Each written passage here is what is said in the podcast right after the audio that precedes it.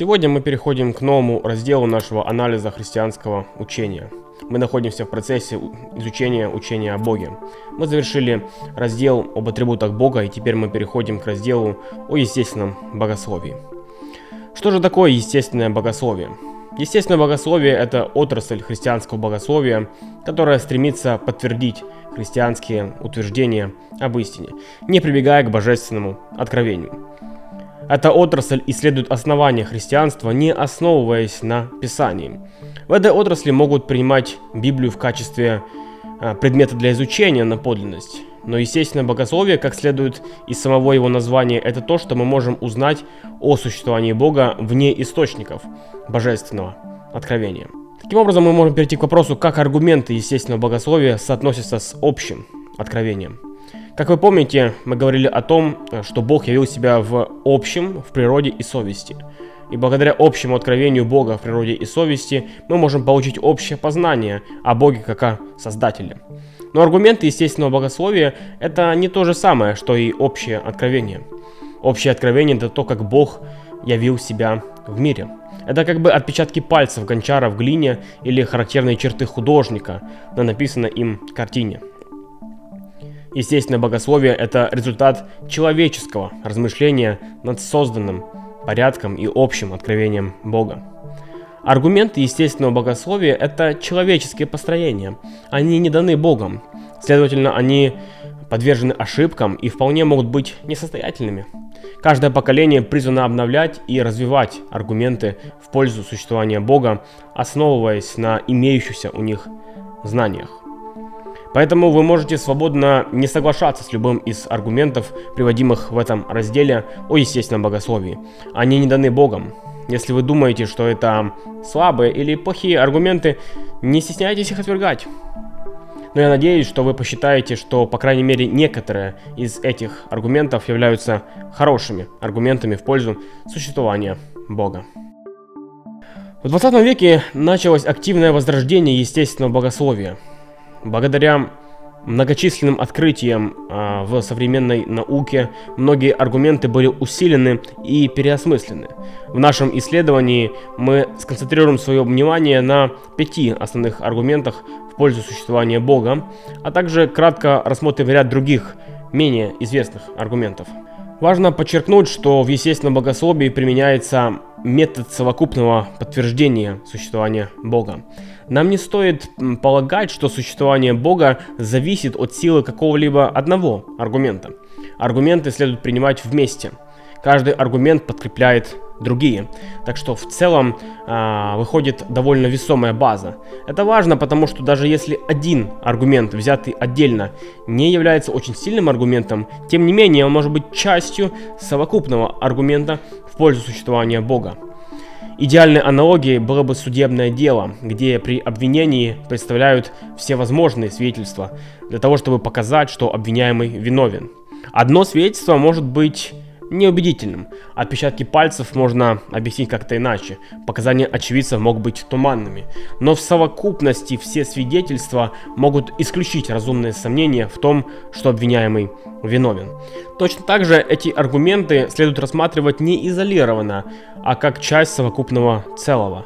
Например, космологический аргумент от начала Вселенной, взятый отдельно, может не убедить вас, но в сочетании с аргументом о тонкой настройке Вселенной, он может привести вас к мысли, что более правдоподобно, что Бог существует, чем нет. Но, таким образом, это не какая-то цепь, в которой если одно звено слабое, то и все целое рушится, а скорее кольчуга, где одно слабое звено не влияет на всю кольчугу в целом. Тем не менее, анализируя эти аргументы по отдельности, если удастся показать, что какой-либо аргумент является очень хорошим, то и вся цепь в целом становится более убедительной или более сильной. Например, если при обвинении преступника имеются видеозаписи или доказательства ДНК, тогда уже одного этого может быть достаточно для обвинения, а все остальные улики могут, быть лишь, э, могут лишь дополнять вывод.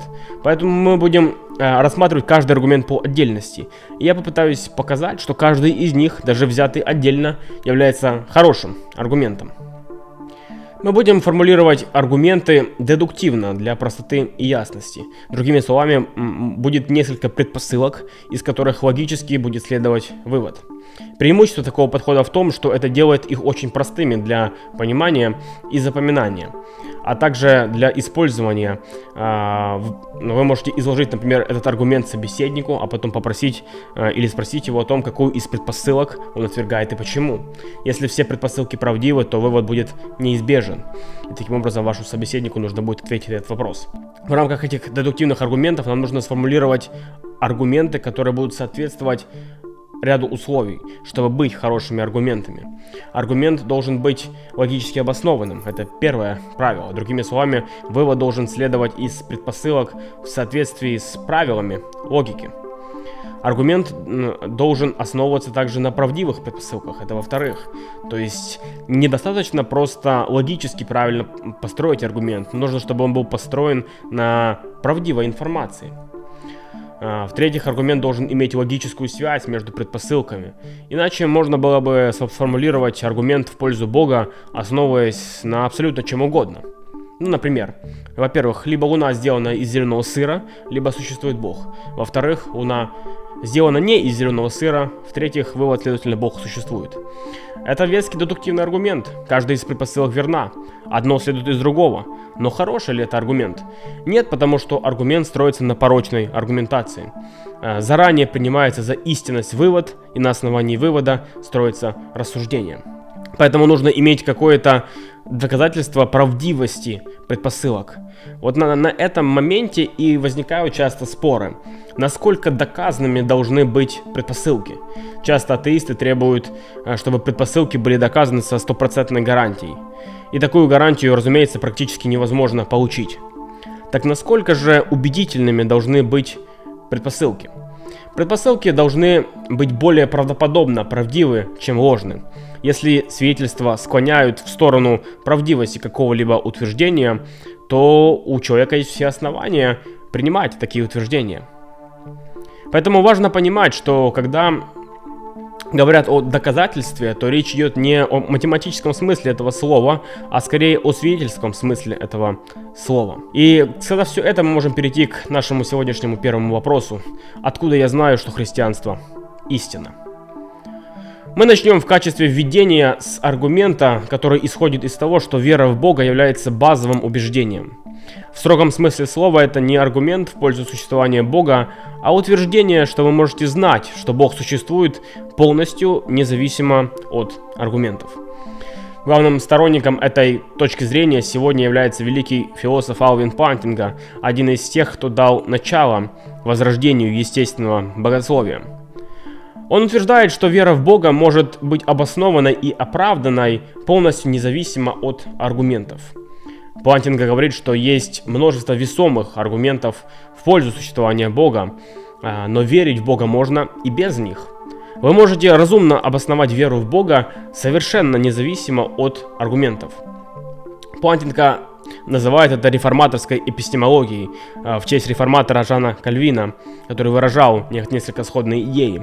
А эпистемология – это отрасль философии, которая занимается исследованием того, как мы получаем и приходим к знаниям. Анализ того, как мы приходим к знанию и пониманию чего-либо.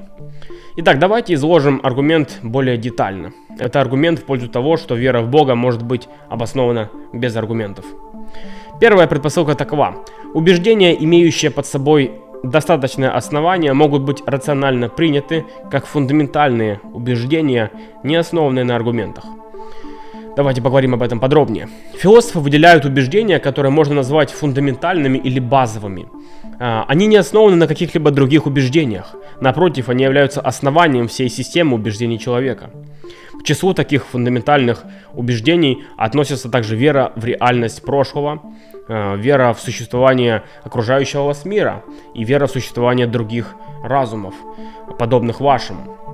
Если вдуматься, ни одно из этих убеждений не может быть доказано.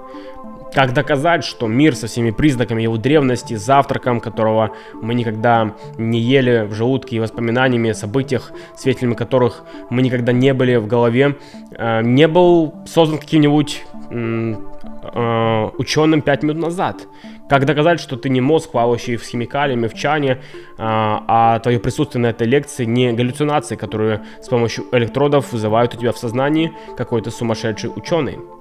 Как доказать, что окружающие вас люди не андроиды, которые только внешне похожи на людей, а на самом деле являются бездушными роботами? Как это можно доказать? Хотя подобные убеждения являются для нас фундаментальными, это не означает, что они взяты с потолка. Они имеют с собой основания, под собой основания в том смысле, что сформированы под влиянием определенного опыта. Я вижу, ощущаю и слышу, и естественным образом прихожу к выводу о существовании тех или иных материальных объектов, доступных для восприятия моих органов чувств. Таким образом, мои фундаментальные убеждения не выдуманы, но прочно основаны на опыте. Доказательств истинности этих убеждений, возможно, не существует, однако придерживаться их вполне разумно. Напротив, было бы совершенно неразумно исходить из предположения, что мир был сотворен 5 минут назад, или что ты мозг, плавающий в чане с химикалиями. Фундаментальные убеждения действительно фундаментальны. Во-вторых, вторая предпосылка этого аргумента гласит, что вера в существование библейского бога имеет под собой достаточное основание. Именно таким путем, как поясняет профессор Джон Хик, познавали Бога люди в Библии. Он пишет, что Бог открывался им как живая воля, взаимодействующая с их волей, как чистая реальность, столь же неотвратимая, как разрушительный ураган или жизнетворный солнечный свет. Они видели в Боге не какое-то гипотетическое существо, а жизненную э, реалию. Для них Бог был не идеей, до которой они дошли разумом, а повседневной реальностью, которая придавала их жизни смысл. Конец цитаты. Профессор Хиг говорит, что для верующих христиан Бог был пережитой реальностью, живым опытом, а не просто выводом из предпосылок. И поэтому на этом этапе мы можем поговорить о том, откуда мы знаем об этом. И э, говоря о достаточном основании веры, мы узнаем о существовании Бога и истинности христианства благодаря внутреннему свидетельству Святого Духа. Что я имею в виду под внутренним свидетельством Святого Духа? Несколько вещей. Во-первых, что, что опыт встречи со Святым Духом достоверен и безошибочен для того, кто его пережил. Таким образом, человек, который искренне переживает встречу со Святым Духом, не может принять его э, за что-то другое и воспринять эту встречу как обман. Каждый рожденный свыше христианин убежден в подлинности своего опыта встречи с Богом. Это вовсе не значит, что этот опыт а, непреодолим или бесспорен. Из-за греха человек может угасить Святого Духа в своей жизни. Человек может противиться Святому Духу, поэтому достоверность опыта еще не гарантирует, что человек всегда будет слушать Божьего призыва. Человеку, у которого есть внутренняя свет Святого Духа, также не нужны аргументы или дополнительные свидетельства, чтобы знать с уверенностью, что в нем действительно есть Дух Божий. Это один из, это второй момент. То есть этот, этот опыт не является аргументом от религиозного опыта, а скорее это просто непосредственно сам опыт э, пережитой встречи с Богом. Важно понимать, что речь не идет о том, что человек на основании какого-то опыта строит аргумент в пользу христианства от религиозного опыта. Нет. Речь идет о том, что как у вас есть непосредственный опыт внешнего мира или реальности прошлого, так и для верующего человека есть непосредственный опыт Бога, который не нуждается в аргументах. В-третьих, в определенных контекстах опыт Святого Духа будет вести к пониманию определенных истин христианской религии. Например, человек может прийти к осознанию «Бог существует», «Я буду судим Богом» или «Я примирился с Богом» и так далее. Эти истины постигаются через внутреннее свидетельство Святого Духа. Такой опыт дает не только субъективную уверенность в истинности христианства, но и объективное знание этой истины. Через свидетельство Святого Духа человек приходит к объективному знанию того, что Бог существует, а, что он примирился с Богом через Христа и так далее. То есть речь идет не просто о субъективных ощущениях, а именно об объективном знании. Далее, аргументы и доказательства, которые противоречат истинам христианства, не смогут преодолеть свидетельство Святого Духа, если только человек слушает голос Божий. Человек, который живет со Святым Духом, не угошает его, а, то он сможет противостоять неверующим или скептикам, которые выдвигают аргументы и доказательства против христианства. Даже если он не сможет ответить на их нападки, он все равно э, сможет отвергнуть э, их скепсис. Опыт встречи с Богом для него настолько реален и очевиден, что любые доказательства против будут просто подавляться и рассматриваться как неубедительные. и незначительные. Подумайте, например, как бы вы отреагировали на буддиста, который попытался бы вас убедить в том, что внешнего мира не существует, а все это иллюзия. Любой предложенный им аргумент будет для вас менее убедительным и достоверным. Таким образом, у вас есть просто ваше базовое убеждение в существовании внешнего мира, то есть непосредственный опыт, который подавит любые аргументы против него. Подобное происходит и со свидетельством Святого Духа. Э, и Новый Завет учит этой точки зрения. Конечно же, обращаться к Библии, которая говорит о Святом Духе, чтобы доказать Святого Духа, это было бы круговой аргументацией. Но поскольку мы говорим среди верующих людей, э, которым не нужно доказывать истинность Библии, в этом нет ничего плохого. Но если бы вы общались с неверующим, то не стоило бы обращаться к Писанию, а просто м, стоило бы сказать ему, что у вас есть внутреннее свидетельство Святого Духа. Однако мы можем перейти к рассмотрению некоторых отрывков из Писания, которые говорят о роли Святого Духа в жизни верующего. Например, «Ибо все вы сыны Божьи по вере во Христа Иисуса. А как вы сыны, то Бог послал в сердца ваши Духа, Сына Своего, вопиющего Ава Отче». Это Галатам 3.26 и 4.6. Потому что вы не приняли духа рабства, чтобы опять жить в страхе, но приняли духа усыновления, которым взываем Ава Отче. Сей самый дух свидетельствует духу нашему, что мы дети Божьи. К Римлянам 8, 15, 16. Павел подчеркивает, что через свидетельство Святого Духа мы можем знать, что мы дети Божьи. А из этого, разумеется, следуют и другие истинные христианства, такие как существование Бога, и существование Христа и истинность его учения. В другом месте Павел использует греческое слово э, плерофория, которое значит полная уверенность, указывая на то, что у верующего есть э, знание, данное ему от Духа. Например, он использует это слово в послании Колоссянам 2.2 и 1 Фессалоникийцам 1.5, чтобы указать на уверенность, которую человек получает благодаря свидетельству Святого Духа. Обычно христиане называют это уверенностью спасения. Очевидно, что уверенность в спасении влечет за собой уверенность и истинности христианства. Также апостол Иоанн совершенно ясно дает понять, что именно Святой Дух, живущий в нас, дает верующим уверенность в фундаментальной истине христианства.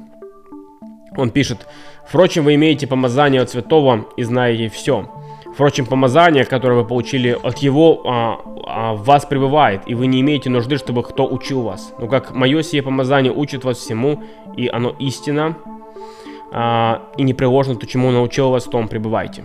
Первое послание Иоанна 2.20-27. Иоанн говорит, что именно Святой Дух а, учит верующего истине о Боге.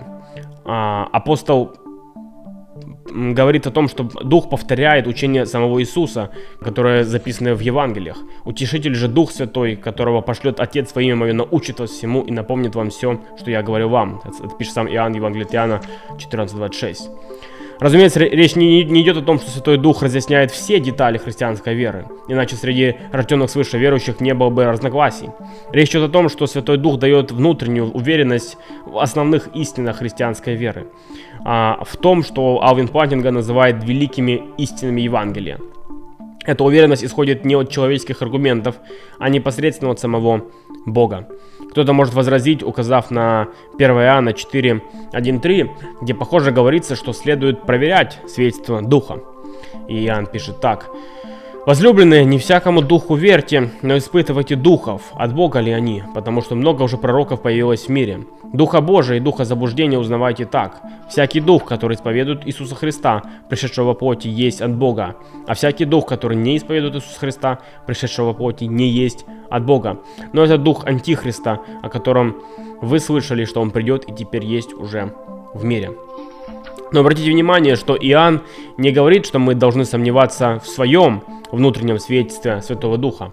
Он говорит о проверке людей, которые утверждают, что говорят от Святого Духа.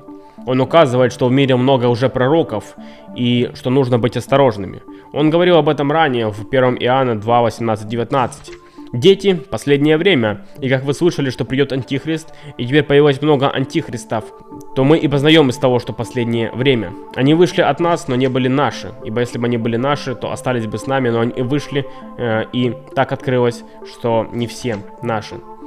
И Иоанн не побуждает верующего сомневаться в свидетельстве Святого Духа, в его собственном сердце. Он говорит, что если кто-то приходит и к вам и утверждает, что говорит э, Духом Святым, то поскольку эта ситуация является внешней по отношению к вам и включает в себя дополнительное утверждение истины, которое вы не можете э, не знать, то вы должны проверить этого человека, чтобы убедиться, что его слова правдивы. Но в нашей жизни мы можем доверять полностью Духу Божьему. А, и в Иоанна 14, 16, 17 и далее Иисус говорит, что именно пребывающий в нем Святой Дух даст верующему уверенность в том, что он знает, что Иисус живет в нем. Иоанн повторяет это же учение в 1 Иоанна 3.24 и 4.13. Фактически Иоанн заходит так далеко, что противопоставляет уверенность, которую дает свидетельство Духа, свидетельству человека. И в 1 Иоанна 5, 6 и далее Иоанн пишет такие слова. Он пришел не только через воду, но и через воду и кровь. И свидетель этому дух, потому что дух есть истина. И так есть три свидетеля, дух, вода и кровь. И все они свидетельствуют об одном. Если мы верим в свидетельство людей, то свидетельство Бога намного сильнее. Потому что это свидетельство Бога. Он свидетельствовал о своем Сыне. Кто верит в Божьего Сына, у того это свидетельство в нем самом. А кто не верит Богу, тут представляет Бога лжецом. Потому что не верит тому, что Бог говорит о своем Сыне. Вода, вероятно, относится к крещению Иисуса, а кровь к распятию. Когда Иоанн говорит о свидетельстве человеческом, он имеет в виду свидетельство апостолов. И хотя Иоанн подчеркивает важность такого свидетельства, он утверждает, что внутреннее свидетельство Духа даже больше, чем свидетельство апостолов. То есть, по сути, у христиан есть свидетельство о Боге, живущее внутри них. Таким образом, хотя доказательства и аргументы могут быть использованы для подкрепления веры, они не являются основой этой веры. Для верующего Бог это не просто вывод аргумента, это живой Бог, который присутствует в нем. Итак, как верующий знает, что христианство истина? Благодаря внутреннему свидетельству Божьего Святого Духа.